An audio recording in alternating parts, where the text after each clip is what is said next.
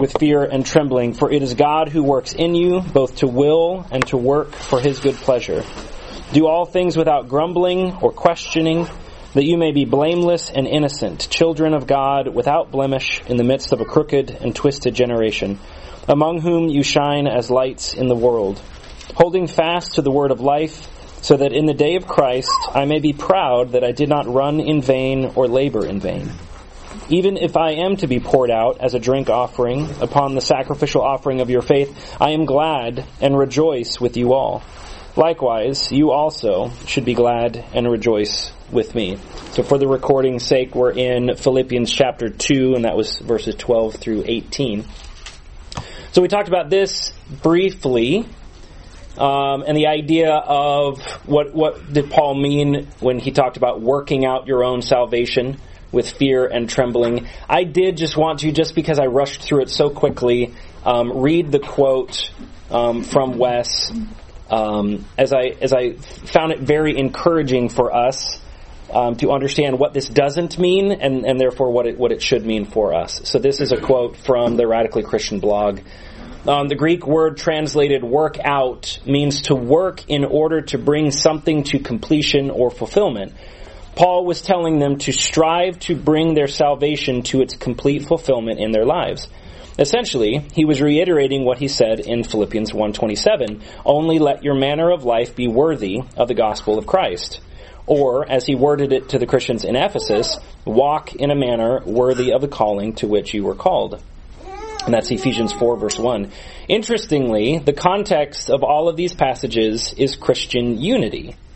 So in other words, salvation is not worked out in our lives. It has not been completed in us until we are of one mind and spirit with our brothers and sisters in Christ. When there is grumbling or disputing in the church, that's when we need this admonishment to work out our salvation. That's when we need to be reminded if there is any encouragement in Christ, then be of the same mind. Oops. Sometimes we emphasize the your own of this passage as if Paul was saying this is something each person must do on his or her own. That's ironic because the context is about Christian unity. Furthermore, all the verbs in this passage are plural, not singular. Paul is saying to this group, not to an individual. He's telling them that they have to do this on their own because he is not there to help them. So when we say to someone, well, you have to work out your own salvation and I have to work out mine, we are saying something completely different than Paul was saying. We work out our salvation collectively by being of one mind and humbly submitting to one another. This is not something that can be done individually. It can only be done in the context of a church family. So Paul did not want these Christians, any of them, uh, any of the Christians that throughout his journeys he helped helped establish the, these churches, he didn't want them to be dependent on him. The, he didn't want their faith to be in him so that they fell apart whenever he wasn't around. Um, he wanted them to be able to uh, learn from the teachings, from the scriptures, from the traditions that he had handed down, um, and the other apostles had, so that they could then work out their their own salvation. Um, he said earlier in verse 12, As you have always obeyed, so now, um, not only as in my presence, but much more in my absence. So he's like, Look, you don't, you don't need me. I, I was being used to present the gospel to you, um, but their faith was not supposed to be in him. Can you guys think of uh, another passage? We briefly mentioned it last time um, another church where he had to admonish them not to put their faith in him or in other teachers. Corinthians. Right. So 1 Corinthians 1, um, he is saying, I, I, hear there are divisions among you, and you're separating yourselves, dividing yourselves based on who taught you the gospel. And he said, that's, that's foolishness. Uh, Paul was not crucified for you. Um, you weren't baptized in the name of Paul. And so he said, while I'm gone, whether I'm there with you or I'm not, you all should be able to grow um, in your faith. Were there any other thoughts about this before we moved on through it? So let's talk about verse 16 he talks about holding fast to the word of life. And I want us to spend a little bit of time on this verse. What can we infer from the command of Paul's to hold fast to the word of life? It's really quick, but what can we imply from that? What are we supposed to do with that?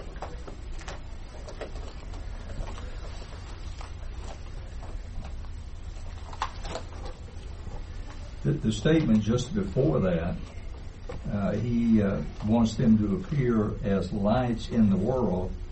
What would make them appear as lights in the world was the fact that they're holding fast the word of life. I, I, think that they're trusting God. They're doing what they know that God has said, and that's that's what they're living by, and that's what they're teaching others to do. Right. So the thing that they are holding fast to is not their word or their ideas, their concepts, but it's God's word of life. Right? And implied in that is that without these words, we can't have life. Right? The, the world is destined to die without these words. What are the images that come to your mind with this idea of holding fast? Uh, David and then Leah. Footnote for the word fast, saying for forth which is yes. kind of like you know proclaiming, you know, teaching others, which goes right back to what you just said. Yes, proclaiming that to the to the world. Right. Thank you for bringing that. Uh, so the way that this could be translated are two different ways. One is holding fast, hang on to it and don't let it go, and the other one is is holding forth. The the idea of you have something, now spread it. Let other people know about it. Um, and I think uh, I think we're, we're intended to to imply both here. The gospel is not something that we find and we keep and we keep stored away and we never want to let it out. No, I mean we we have it and we appreciate it and enjoy it and benefit from it, and then try to get it out to as many people as we can. Uh, Leanne. Well, I think of Jesus as the Word, and so that makes me think. He said, "Abide in me, and I will abide in you." Like if you're not holding on to Him so tight that you're actually abiding in Him, you're not going to do any of this successfully. So like, I, yeah. I like that idea of holding fast because I picture this vine that it's Jesus and I'm just to be living in and I'm just holding onto it as tight as I can. Yes, and that goes back to, again, what is it that we're holding on to? It's not Paul. It's not the traditions of the Jews. It's not, it, it's Jesus, right? And we are hanging on to that because we will be inundated with other doctrines, other teachers, other ideas that do not stem from Jesus. And they may sound good by themselves, they, they may seem believable at times. But he's saying, look, if you're holding fast to Jesus, you understand what the authentic thing is. Don't be swayed by these, by these counterfeits. Um, one of the ways that he referred to this as uh, in Ephesians chapter 4 and verse 14, he talked about not uh, he said growing so that you aren't tossed to and fro by the waves and carried about by every wind of doctrine, right? So when I, when I read holding fast, I think of an anchor. It's something that will keep you grounded, keep you in the same spot, because there are going to be things that are going to try to move you around, shift you around from, from the truth. I think we also need to understand. So I'm going to go off on a, on a slight tangent here, but it's it's in, it's incredibly important in our culture today. That if Paul was able to say in the first century, hold fast to this thing. In 1 Peter 1 and verse 3, it says that his divine power has granted to us all things that pertain to life and godliness through the knowledge of him who called us to his own glory and excellence anyone who proposes to have new later revelation after this is not holding fast to the same thing. So Paul is saying what we have now today, this gospel of Jesus, it doesn't need revisions, it doesn't need updating, it doesn't need new revelations. You have what you need, now hang on to it and that should be contrasted with. I, am I'm, I'm going to, to use an example um, simply because uh, Karen and I have done a good bit of study on this and have, have spoken with some Mormons before. But there's an example there where a, a group of people claimed that they received new revelation from God. And in all sincerity, I mean, the, the people that we have studied with uh, have been very, very nice and very sincere. Um, and they sincerely believe that a new revelation was, was given to them. The trouble, the trouble is found in that when that book was first published in 1830, it has undergone nearly 4,000 different changes to, to the text. That's, that's less than 200 years. And in less than 200 years, they have had to update things within that document. Um, one of the one of the, the the things that jumped out to me the most was the original document claimed um, that the curse that was given to Cain when he killed Abel their original document said that he was cursed with dark skin, which then painted the rest of that message, basically saying that dark skinned people uh, were carrying the guilt of, of Cain. After the civil rights movement, that got updated and changed. Um, but it took them nearly a decade after the civil rights movement to go. Maybe we should. Maybe we should find a, a, a different way of explaining that. Um, it also prohibited, um, because of that, it prohibited them from anyone of dark skin um, to participating in any of their church leadership, and they finally had to update their re- the revealed message from God um, changed based on the culture. Another prominent change that went throughout that document within the first hundred years of it was that when it was originally written, there were passages that that coincided with the New Testament that talked of Jesus as God, that he was one with the Father.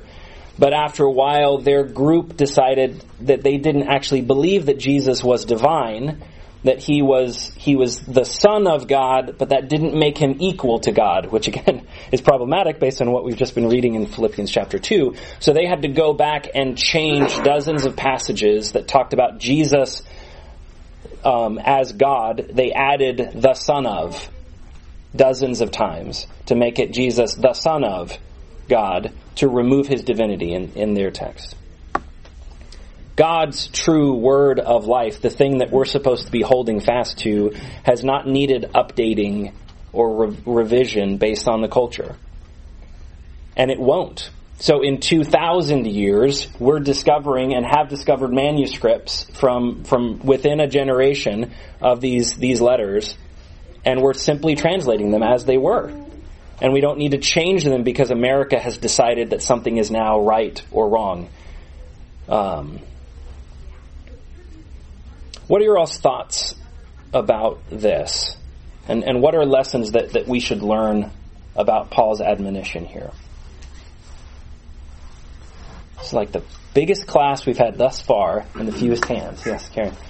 Well, do you think that that's what one application of what it might mean at the end where it says that in the day of Christ I may be proud that I did not run in vain or labor in vain? You know, people that hold to teach, teachings that have veered off of the truth, um, they're working really hard. They're evangelizing really hard, but their labor is in vain if it's not the truth. Do you think that's one application of this, or yeah, I think so. One of many. Yeah, I I think here Paul is basically saying, look, I came through and I gave you the truth. Don't trade it for something else later on, because then the work that I've done for you will have been have been worthless. I gave you what you needed. Jesus, God, the Spirit has given you what you needed, but don't don't trade it in for something newer and flashier and, and more relevant to your culture, um, because I don't want my work to have been useless. We have to remember that, that like we live in a culture, and it's not new to this generation, uh, but we treat it like it's new. That our culture wants us to become more inclusive. Our culture wants us to, to accept more people and, and be less inclined to to condemn anyone for their lifestyles or, or choices, and it is now seeping into the church where there are passages, there are sections of the Gospels, of, of the epistles, that are not considered inclusive anymore. we are never going to be successful in exposing the darkness if we act like the darkness. So we don't need to make this seem more appealing to more people. It is it is the differences of the gospel that will attract people to Christ Church. So there are going to be people of, of, different backgrounds, of cultures, of languages. The impressive thing about God's Word and God's church is that not that we can all just accept everybody and not require change, but it's that Christ has presented something that can change us all to conform to Him and not to conform to our culture. Were there any other hands before we move on? Yeah, Chris. Are there different translations of the Book of Mormon? I mean, do they do any no. of the? I mean, it hasn't been around long enough, you know, to get new English and let's say going to. no, no. So the Book of Mormon is written in Old English, so it sounds like you're reading the King James version. So there are still these and thous, and okay. and they they will not allow it to to be updated. So the only thing I would say is to be careful that we would say we've never had any changes because they would look at our translations. Yes, they would. And I would agree and say, yeah, but let's look at the content of that. So just to be yes, absolutely, no, absolutely, and and the difference is the difference is we can with the New Testament and the Old Testament go back to the manuscripts in the original languages that they were written and say, is this an accurate translation or not? The problem with the Book of Mormon is there are no such manuscripts the golden tablets in which they were translated magically disappeared after Joseph Smith translated them. So there's no way to verify. And so when the book got updated, there was no way to go back to the original documents or tablets and, and, and decide whether those were genuine or not. Luke. Yeah, I was thinking the same thing when you were bringing that up that Chris was thinking. And part of the difference is too, because I went through and I took a parallel of how the Book of Mormon developed and contrasted that with how the New Testament was developed. There's a lot of crucial differences. Like the differences that we're talking about is that scribes, when the New Testament was made, scribes made scribal errors, and most of those are just goofy, dumb. And the vast majority are like, okay, you, you put a day instead of a kai, and day means and, and kai means and. Who cares?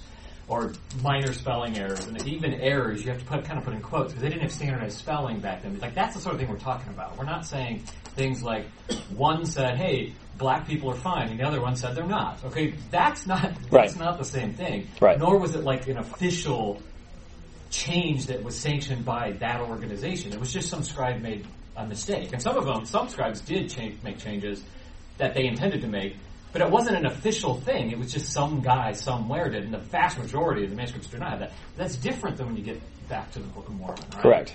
And not only that, but there's all sorts of weird stuff that's different too about how that message developed. Where you know he says one thing and then doesn't really. He says it happened in the past. Joseph Smith, that is, doesn't tell anybody, and then years go by and he starts to reveal it.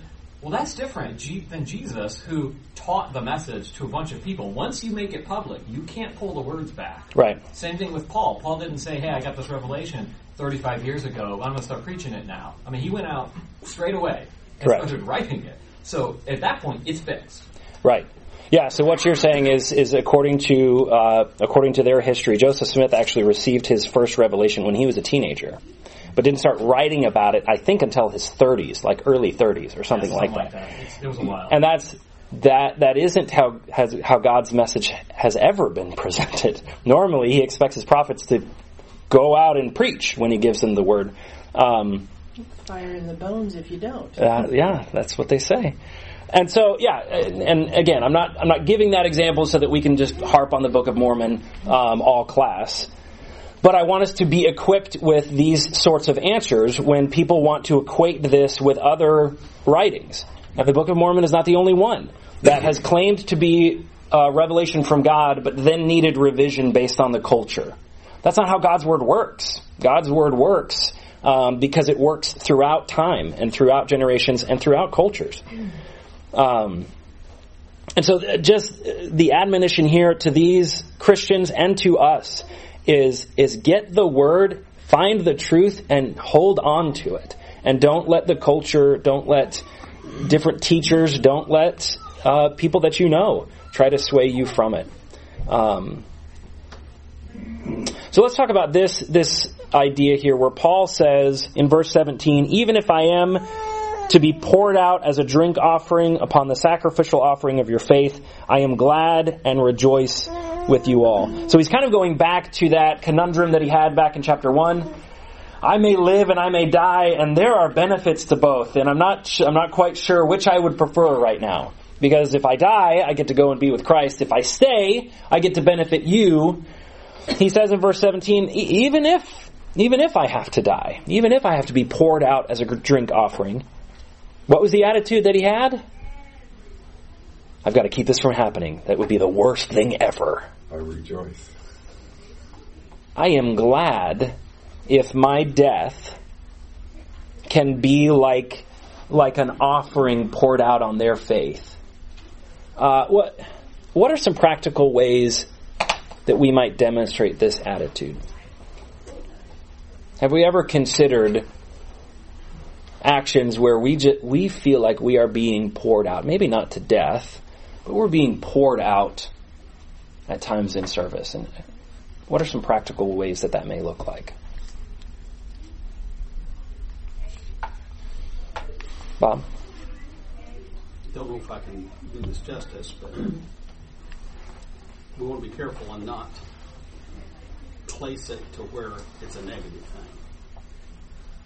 Because it's a positive thing. It is a positive thing. It's a blessing to be given an opportunity to empty ourselves for the Lord. And uh, just, I think, in any any circumstance where I think what- I think we kind of go beyond this when we grow and get older, but I, I rewind and, and go back and, and think about I've got this battle going on with me, and it's it's my flesh wanting to do what I want to do with my time and my resources Mhm. versus the needs I see in front of me, and there's a battle that goes on. Yeah. We, we work towards that becomes an automatic response. Uh, we, we he who loses his life will find it. We just we just say it's obvious. We go this way. That's the way Paul was. Obviously, uh, he he sought it and he he embraced this being poured out because he, he, knew that's how he experienced the grace of God and the blessings of God is by emptying himself. I don't know if that in any way No, I, anything. No, I, I find that very helpful. I mean, it's it is a change of mindset, isn't it? The the New Testament prompts us to share in His sufferings. That's that's actually specifically part of Paul's calling, right? When he was called on that road, Jesus wanted him to know how much he was going to suffer. And yet, I think too often we try to find a way to serve without suffering. I don't like to. I don't like to suffer. I don't like to feel inconvenienced or harmed. So if I can find a way to serve that it that it doesn't put me out like normally, that's that's the route that I want to take. But the apostles in, in Acts chapter five, you remember they were taken before the council, and uh, someone had been healed, and that obviously caused a big ruckus. And they said, "Stop preaching in this name." And when they were beaten, they left the, the presence of the council rejoicing that they were counted worthy to suffer dishonor for the name. Um, not that I'm encouraging us to go out and find someone to beat us,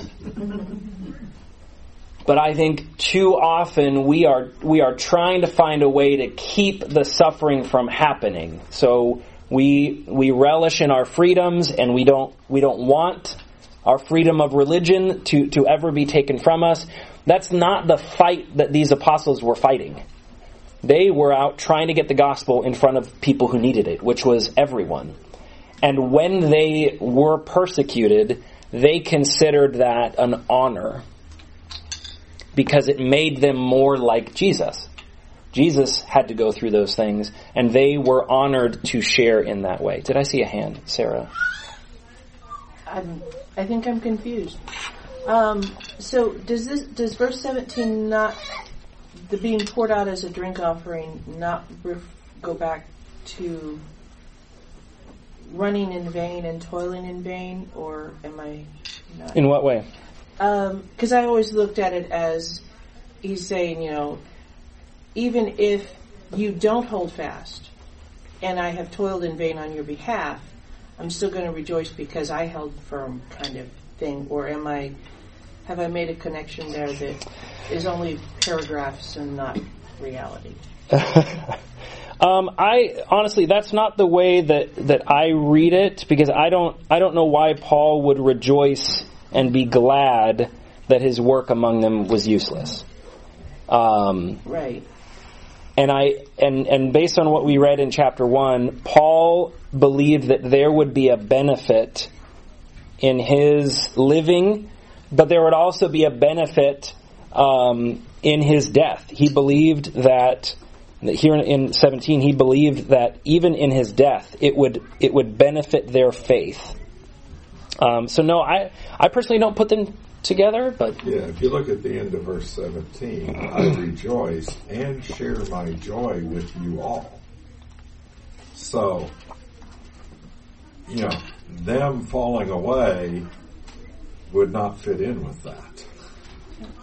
Yeah, so I, I would say uh, almost like the, the second half of 16 could almost be put in parentheticals. Because, you know, 14 through 16, do all these things with, without grumbling or questioning so that you may be blameless and innocent, children of God, without blemish. So these good things will happen so that you can stand firm, be a light unto the darkness, um, holding fast to the word of life so that what I did among you w- wouldn't be worthless Right. so that even if I am poured out as a drink offering, um, I'm going to be glad and rejoice because you are holding fast, because you are being a light in the darkness. Um, at least that's the way that I read it, Luke. So I, I think I was reading it, if I'm understanding what you're saying, in a similar way. Because I was looking at run in vain, I mean, he's, he's working with them. Like, I'm going to bring you in. I mean, he he uses this phrase, running in vain, in other places Yeah. as well.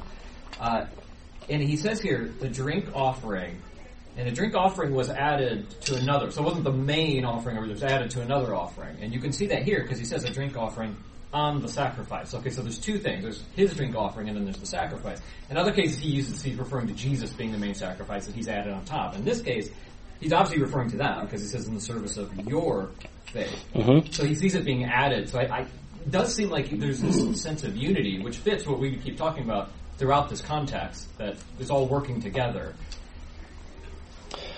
Yeah, yeah, I, I, I could see it. I could see it both ways. Um, I, I think from 17 and 18, the, the point that Paul is making is that that he rejoices even if even if he has to be used all the way up. If it can benefit somebody else, whether in life or in death, it can benefit the faith of somebody else. Um, that's not something to be sad or upset or discouraged about. That's something to rejoice in. Uh, Boyd. Uh, one one writer sees this as Paul being the priest offering to God the faith of the Philippians, Hmm. and once that that being the main offering here, looks like um, uh, he is is then a part of that sacrifice too. He's being poured out. Hmm. Yeah, and I yeah I, I love I love the visuals and yeah, there, there's some really good things here as far as tying in Old Testament sacrificial uh, imagery here, which I I believe that they would appreciate. Obviously, the the Philippians here were not primarily Jewish, but they could understand the idea of sacrifices and they could understand uh, what would have been done here, and that Paul is saying I'm I'm willing to to let that be done and I'm going to rejoice uh, in the fact um, that he allows it to be done. Paul recognized that, that his life was not his own. Right? It wasn't something that, that he valued above all else, that I'm going to serve, um, but only up until that this particular point. No, his, life belonged to Christ, and if it was going to be used in that way, um, it was Christ's to use, and it wasn't his own. Did I see Leanne? Um, I'm probably going to get this quote wrong, but Francis Chan said in a book that I read that you have to be willing to step out in faith in such a way that if God doesn't come through, you're in trouble. And I think that is the idea of being poured out. You're willing to give everything that you have, knowing that just like it says in 13, that it's God who works in you. Yeah. No, I really do like that. I really do like that. Uh, the idea that we are going to accomplish these things on our own merits and our own strength and our own faith, no, like, no, we're not. We're not. We do. We do need God to to obviously make this something worthwhile. Uh, one more, and then we'll move on. And, and like the the practical way that I've always seen this is that if even if if I you know spread the gospel and you are converted, but then eventually you don't hold fast to that, it's still not a vain act that I have done. So even if um, you know, even if you teach someone and they're faithful and then they fall away, it wasn't vain for you to have taught them. And Correct. And so that's the connection that I was kind of.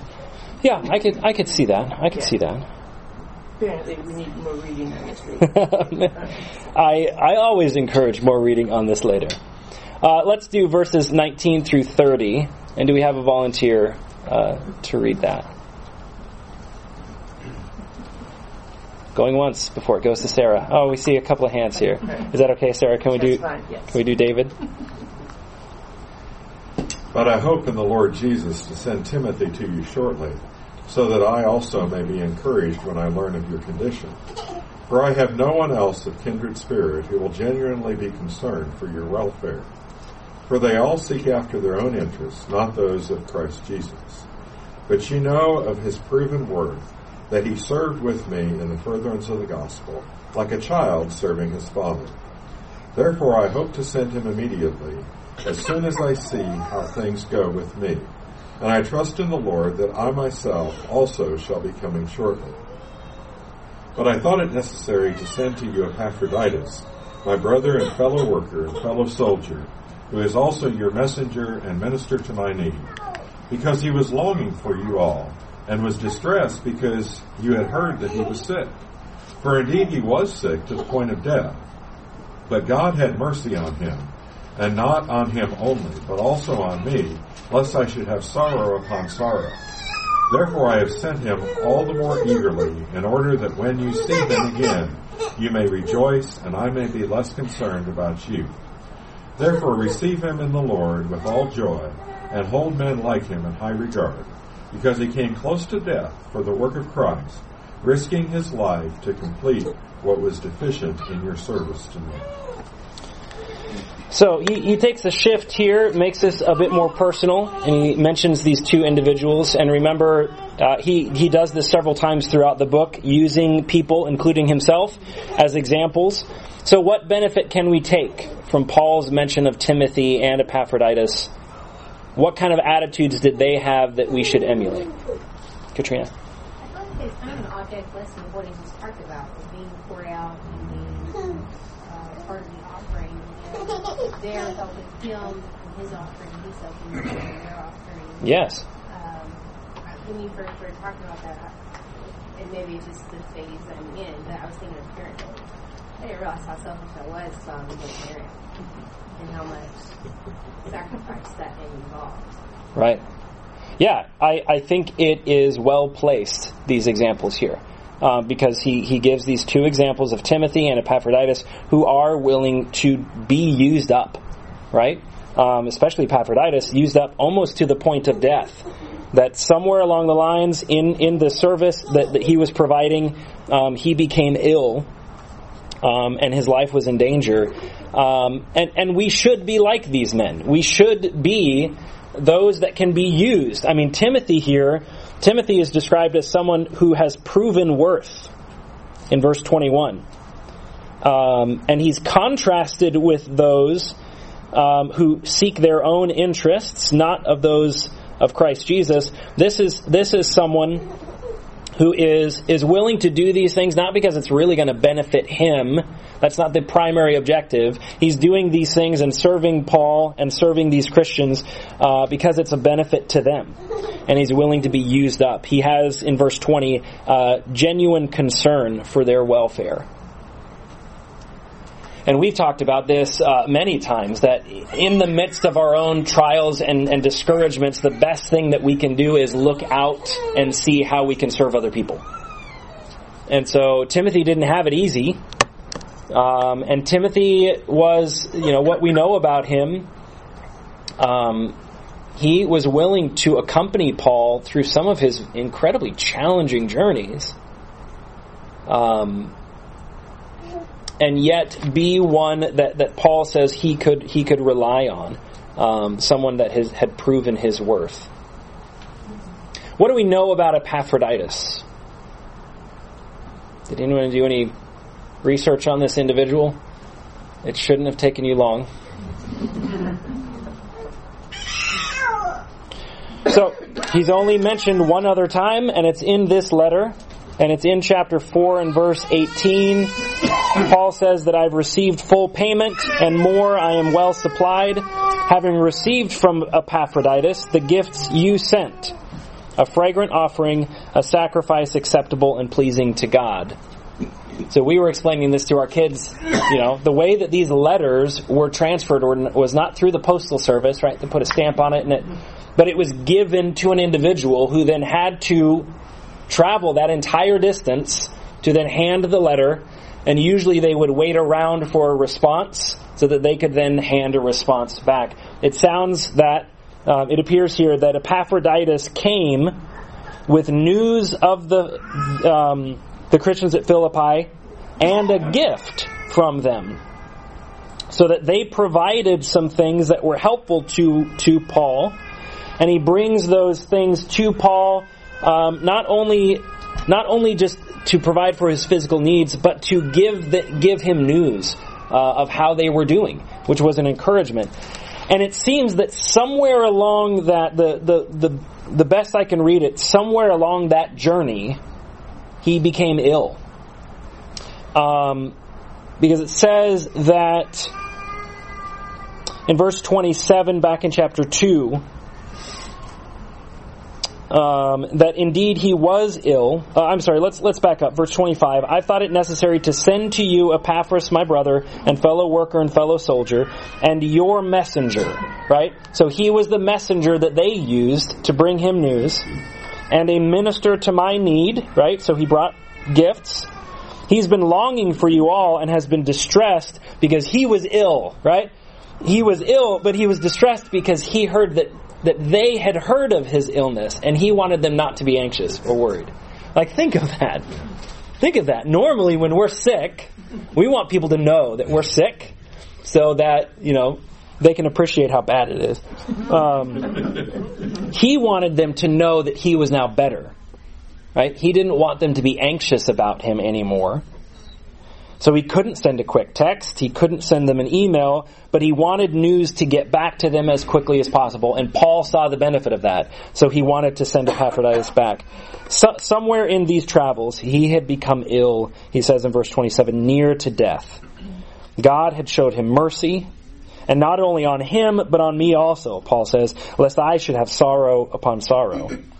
So, he was eager to send him back, that they may rejoice at seeing him again, and that Paul again would be less anxious. Again, the concern that, that these individuals had for others. Paul did not want them worrying and anxious, and so it would set his mind at ease to know that their mind was, was at ease. So he says, Receive him in the Lord with all joy and honor such men. There's nothing in this section to indicate that Timothy or Epaphroditus were necessarily preachers or teachers. Now we know, uh, based on the first and second Timothy, that that was something that Timothy did. But as far as we can tell uh, of Epaphroditus, he was a messenger. He was a letter carrier. And yet he was to be treated with honor. There are times where we are called to service and it's not anything public or flashy or, or attention getting, but it is service that is beneficial to others in their service to Christ, and we are to honor those people. They are worthy of our honor. And so whether it's something big or small, whether it's something public or private, when we are serving others, um, and when others are serving the church, uh, they are worthy of honor. I do just want to point out, did anyone do, do any research? I didn't ask you to, but the name Epaphroditus? So apparently that name is of pagan origin. It actually means belonging to Aphrodite. Epaphroditus. Um, and yet, this person who was born in pagan beliefs, so much so that his name carries that, was willing to put off the name of this, this goddess in his life. That the power of gospel um, was such that this man is set free from the dead paganism that he was raised in and was willing to to bear a different name in, in a way.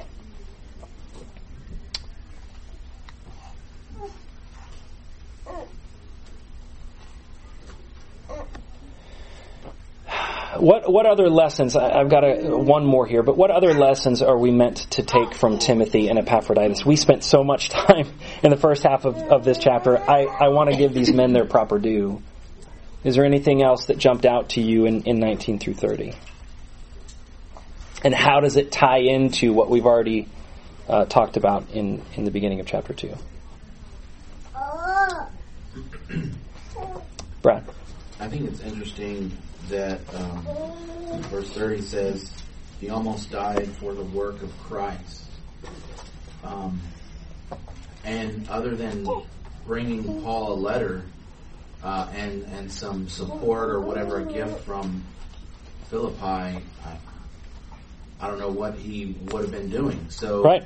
um, it seems like that was the work of Christ. And yeah. He was. He said he risked his life to make up for the help you yourselves could not give me. So, um, you know, it just reminded me that Jesus said, you know, don't fear the one who can destroy the body, but fear the one who can destroy the soul. And here, this guy is just carrying a letter. Yeah.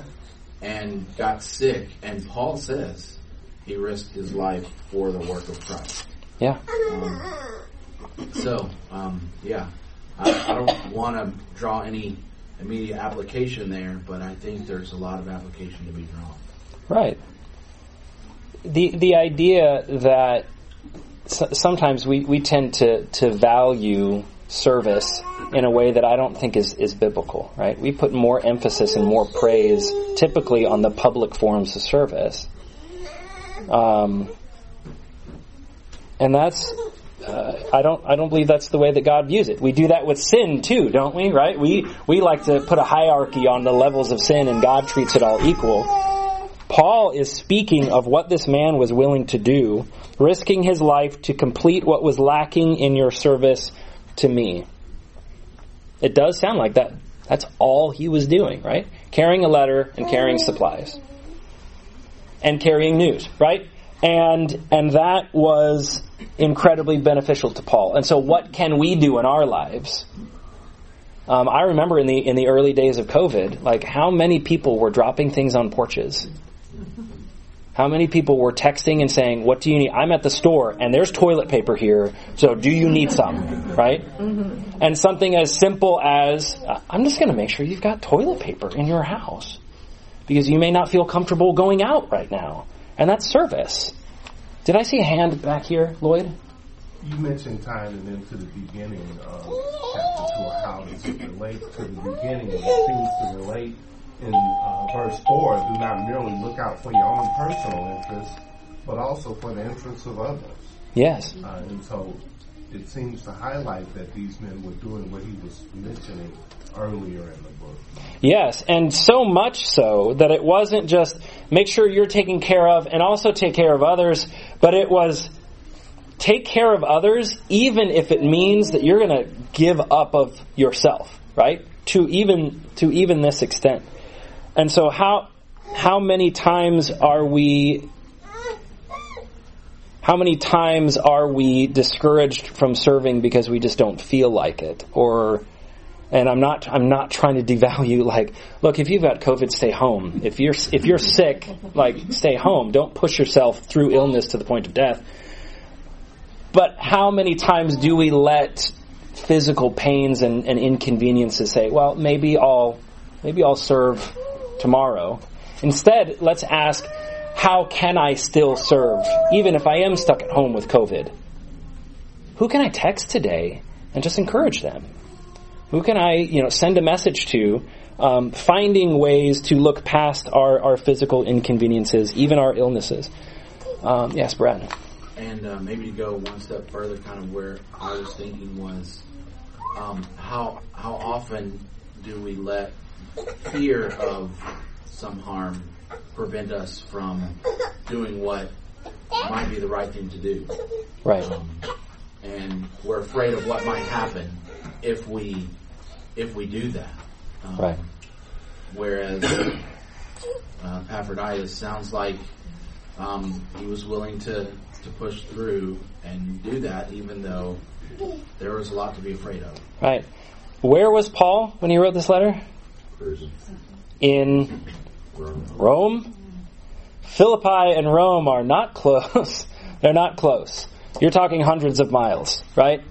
And he was willing to make that trek for the for the service of one man, um, and that's that's a powerful example. All sorts of hands here, Sarah, real quick. Um, and then, because he was willing to do this, Epaphroditus brought back what we call the letter to the Philippians, which now we can benefit from.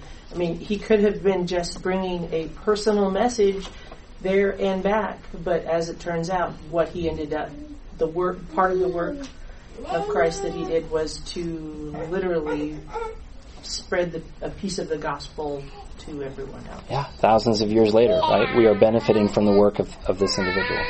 Phil? I was going to build on Brad's comment about the fear of something preventing us.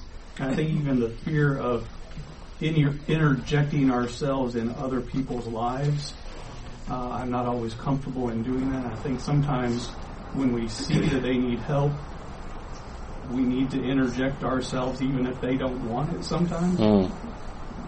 Yeah.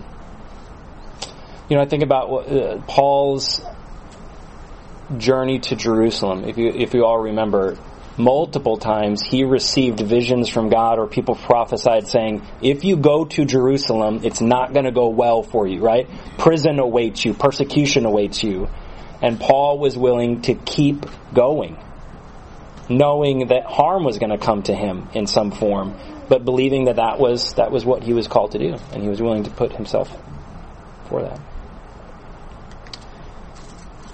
Any other questions or comments? Did I miss? Uh, yeah, Katrina. I was just thinking about when Paul was talking about the church being like the body um, in Corinthians, and it says, "But God has so composed the body, giving greater honor to the part that lacks it, and that there may be no division in the body, that the members may have the same care for one another." So it's not just about care, but it goes back to the idea of unity as well. Yeah.